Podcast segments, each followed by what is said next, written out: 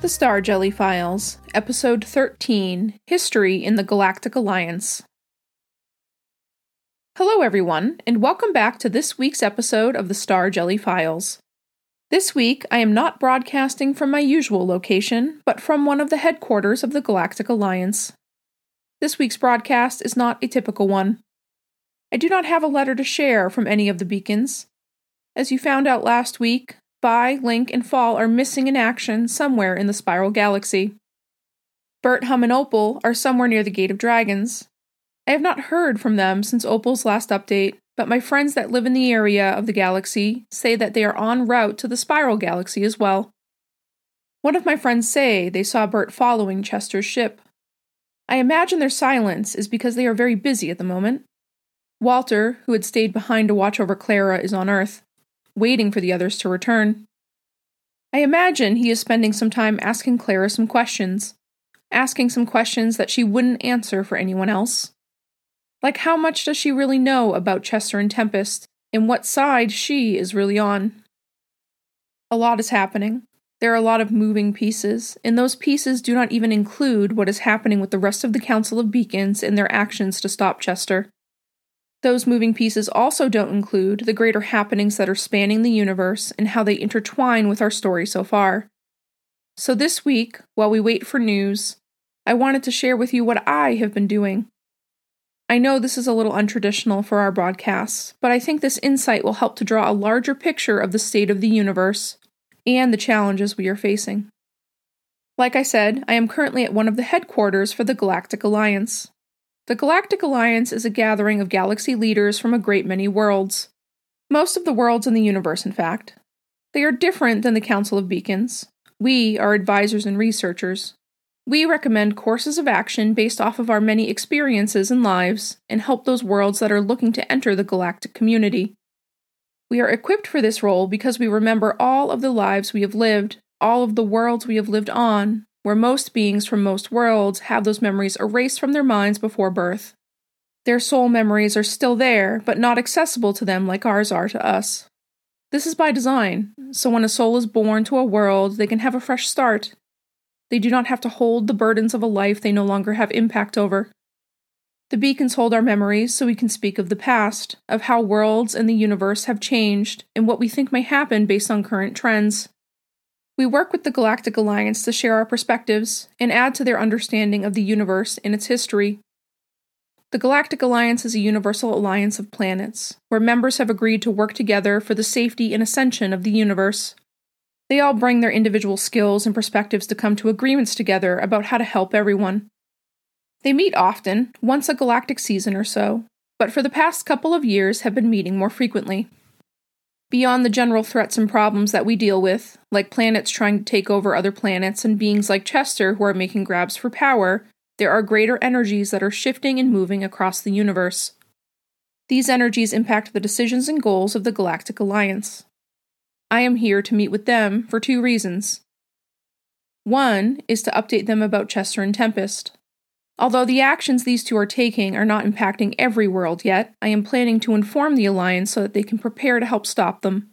They have assisted in the past with similar situations when they could. And I know you are probably asking why we don't simply call all of the spaceships from all of their worlds and send them after Chester and Tempest. We could do that. We have done that in the past for beings who are working to cause galactic damage. But the difference is, we don't yet know the true intentions of Chester and Tempest and how many worlds are involved. If we were to call out all of our allies now, we may never know where the true root of the problem is. Instead, we will take a quieter approach. We will protect those worlds that come into contact with them. The Alliance will help with that. And we will continue to watch and observe until we know more about their true intentions. Then, maybe, we will call all of the ships. The second reason I am here is to advise the Galactic Alliance about the shifting energies of the universe. You see, right now, the universe is evolving.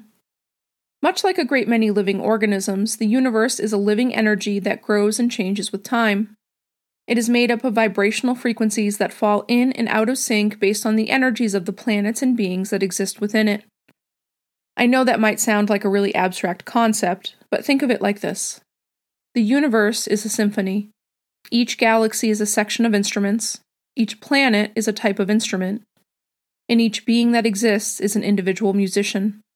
So the universe is the symphony, the Milky Way galaxy is the strings section, Earth is the violin section, and each human is playing their own violin that contributes to the vibration or song of the universe.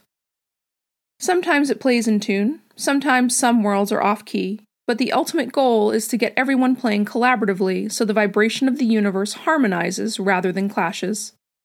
This has been a project we have been working on for a long time, and it comes in phases. In fact, the last time we tried this was during the Second Age of Earth when Atlantis was a real place. Every time we work through a vibration shift, some worlds succeed and some worlds don't. This is not inherently bad, it just means that they were not ready to move on to the next phase or piece of music, or soul development, as we call it. The last time we attempted this phase shift, we did not succeed. Not all of the worlds involved, not all of the souls were ready. Which is okay, but the Galactic Alliance and the Beacons are getting ready for another attempt. Getting ready to help the universe shift to its next song. Things are different this time. I know you are now probably asking yourself, what do I know about what a soul is and the claims I am making about reincarnation? That is a much longer conversation, and one that we will have another day. For now, it is only important to understand that all souls are working together to sing a song. I arrived at the headquarters for the Galactic Alliance in the usual way. For me, that is through an advanced form of astral projection. This particular headquarters, one of many, is situated on the interior of a moon that circles a world in the Milky Way galaxy. The reason we are at this particular headquarters is that the Milky Way galaxy is one of the sections of the universe that is leading the vibrational change of the universe this time. This moon base is neither small nor large. It is a crisscrossing of hallways, large rooms, and sleeping areas for all of the visitors that pass through it on a daily basis for research, meetings, or to stay for a while. It looks very much like what an airport on Earth looks like. I have spent most of my time waiting for the meeting, wandering around the complex, greeting old friends, and meeting the many beings that are present here. There are always new faces and things to learn. I spent some time in my sleeping pod, catching up on this broadcast and taking a nap. The sleeping pods here are small, but comfortable, and each is designed to meet the needs of the beings staying in it. For me, that means a comfy bed, a working desk, and some yummy snacks.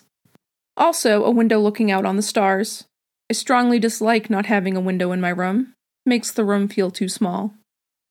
I spent some time wandering around the technology bay, where beings from Sirius B and a few other worlds are reviewing their latest improvements to transportation beams. I stopped by the cafeteria to sample some exotic foods. The sweet and spicy bread from Pluto was particularly delicious, and I spent most of my time wandering the hallways and meeting new arrivals to the base. It may surprise you, but I even saw a few humans there this time. Not an organization of humans from Earth, but those individuals that have found ways to travel the stars, either mentally or physically. They were taking tours and working on projects with a few others. I have learned that some of them even have rooms and offices here now, which I think is exciting. It will be nice for the humans to begin to really see the universe as the vibration shifts of the universe really begin to take root.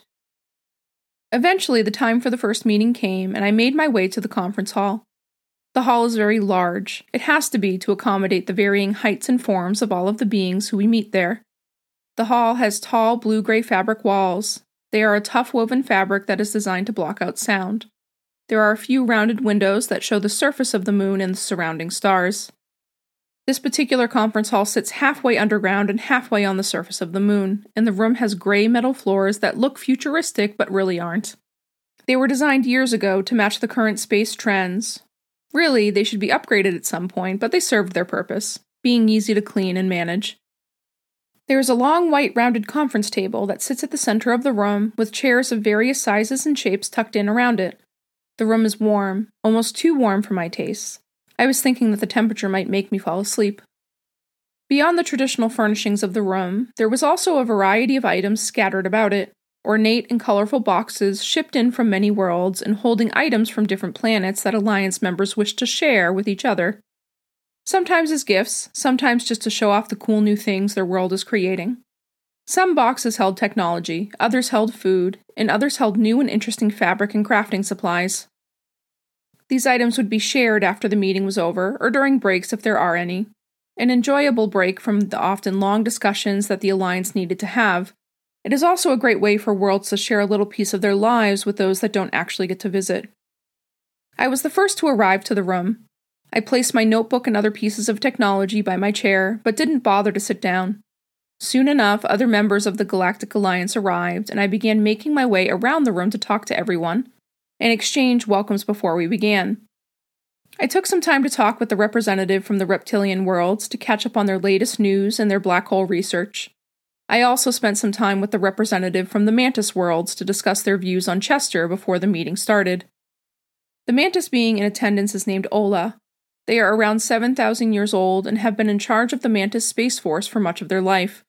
I was interested to get their perspective because they had witnessed many beings like Chester in their life. In the end, though, the only advice we had time for, beyond a promise to pick up the discussion later, was that Ola thought we just needed to get in gear and stop dilly-dallying. It was at that point, where I was laughing at their use of the word dilly-dally and trying to figure out where they had learned it, that the meeting was called to order.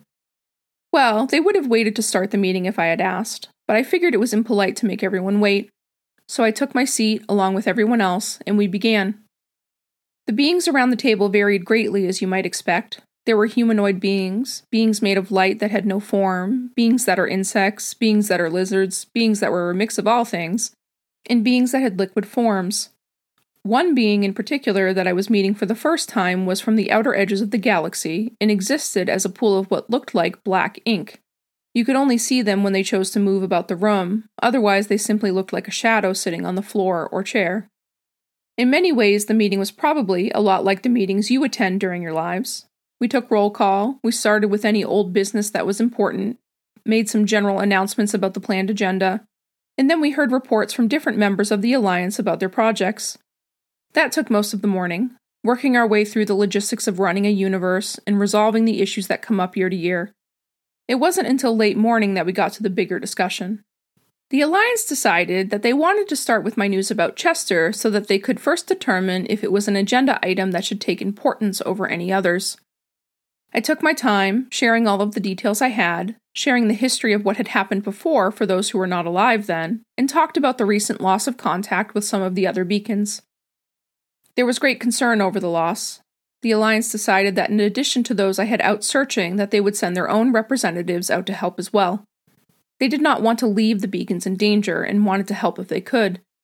I agreed that we would accept the help of a small armada, but that I did not want to put any other world in danger since we did not know what was going on in full yet.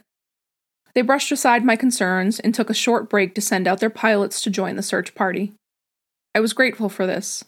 I was hoping they would want to help without me pushing them into it. We then moved on to how my news impacted the greater project we had been working on, the vibrational shift of the universe.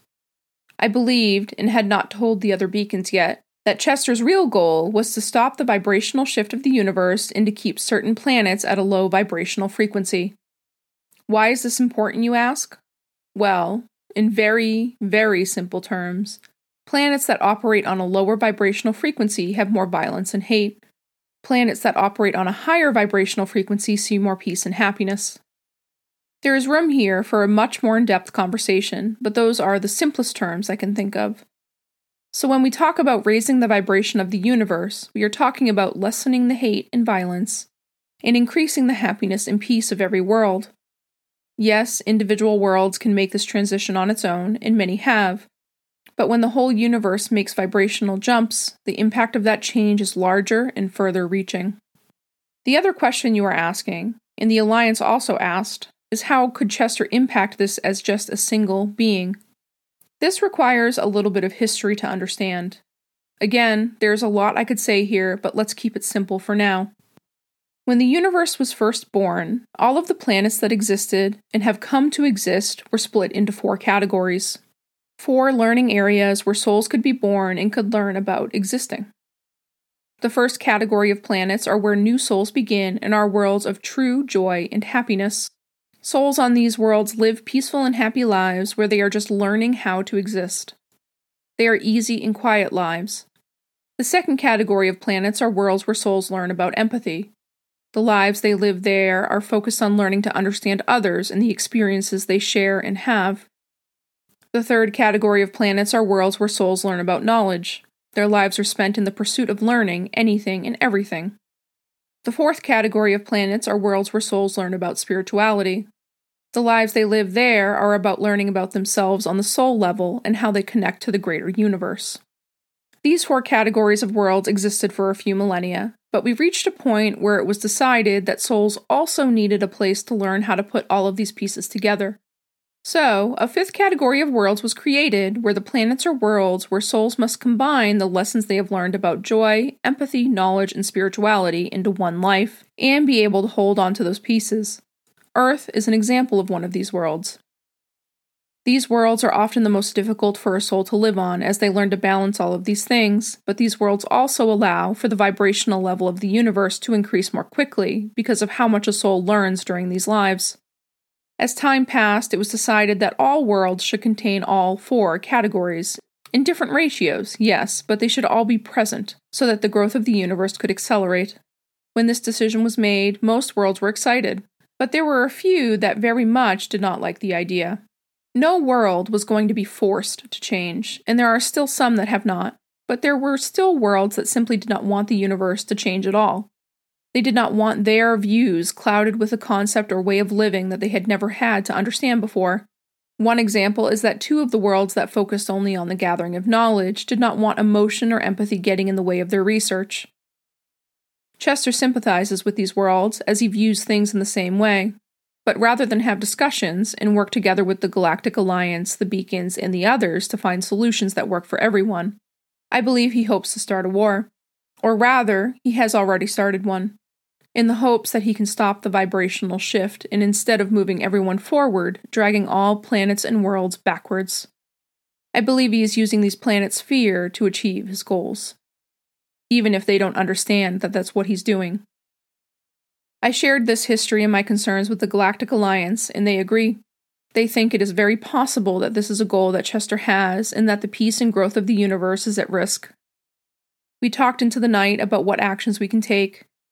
We could simply capture Chester, an idea deemed not workable. We could publicize to the universe what was happening. An idea still being considered, but is difficult because not all worlds are yet at the place where they understand vibrations and ascension. The idea we landed on was to send out our own observers to figure out how much Chester had already accomplished and to figure out who is following his lead. I and other Alliance members are also going to travel out to other worlds to gather information as quickly as we can. We don't think we will fail. I am cautiously optimistic, but there is always a chance we will be mistaken or surprised. I am sitting in my pod now, getting ready to travel. I hope this broadcast was not too much information for you. But sometimes history and context is needed before more parts of the story can be told the way they need to be. For our next broadcast, I will share a letter from a beacon if I have it. If not, I will update you about my journey to the tenth planet of your solar system. Astra. Thank you for listening to this episode of the Star Jelly Files podcast. I hope you enjoyed this episode and that you are having a great day. The Star Jelly Files is written, produced, voice-acted, and created by me, Elizabeth Hamblett. If you would like to support the podcast and gain access to bonus content, check out my Patreon at w w w dot patreon dot com slash star jelly files. If you would like to learn more about the podcast or visit our merch store, check us out at w w w dot star jelly files dot com. The links are also in the description.